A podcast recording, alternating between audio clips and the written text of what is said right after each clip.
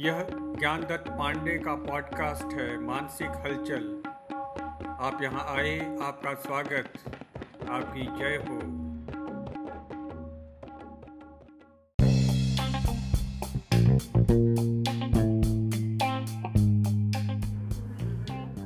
आज से पाँच दशक पहले तक गाँव में जात का बहुत महत्व हुआ करता था। लोग अपना आटा पीसने के लिए चक्की पर नहीं जाते थे। चक्कियाँ थी भी बहुत कम। लोग या उनकी पत्नियाँ सवेरे सवेरे जांत पर अपने दिन की आवश्यकता के अनुसार आटा पीसा करते थे और उसी आटे से फिर रोटियाँ या बाकी जो कुछ भी व्यंजन बनने होते थे, वो बनते थे। लेकिन धीरे धीरे जात का प्रचलन समाप्त होता गया। जात जहाँ गड़े हुए थे, वो उखड़ गए। जगह जात से साफ़ कर ली गई।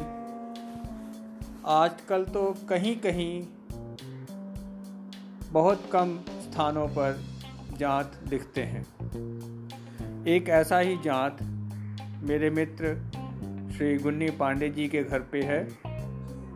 और उस जात का वे अभी भी प्रयोग करते हैं।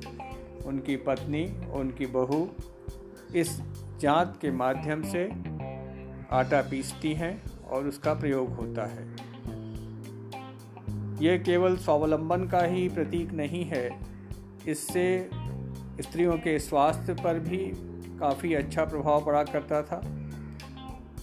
तो और जात पीसते समय स्त्रियाँ गायन भी, सामूहिक गायन भी करती थी।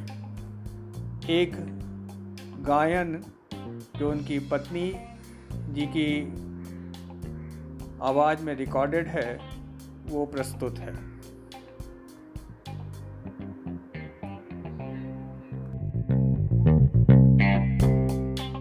भैया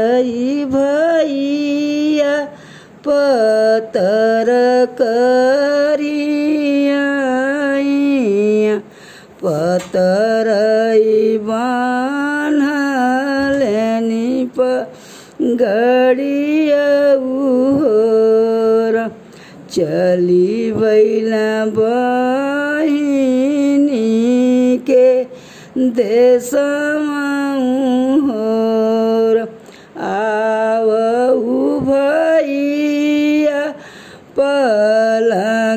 चढ़ी कहूनय पानी कुशलिया हमारी कुशलिया भैया बड़नी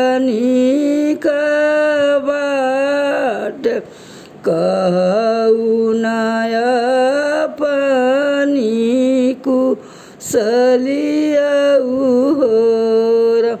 हम मन भर पीसिला मन भर कुटी मन भर पोइला पी सनवा पाछे बर पाइलाटी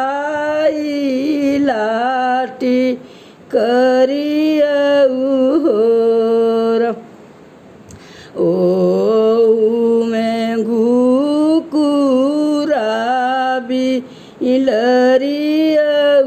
हो ओ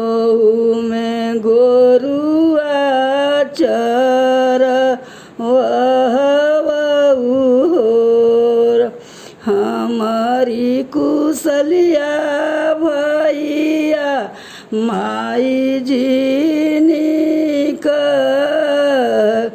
मचिया बैठल माई रोई हाई हो हमारी कुशलिया भैया बाबा जी का दुआरे बैठल झांखाई हो हमारी कुशलिया भैया सखिया गे जीनी न ओनाहूँ बैठी बैठी रोई हई हो हमारी कुशलिया भैया भौजी जीनी जाना माई के मरी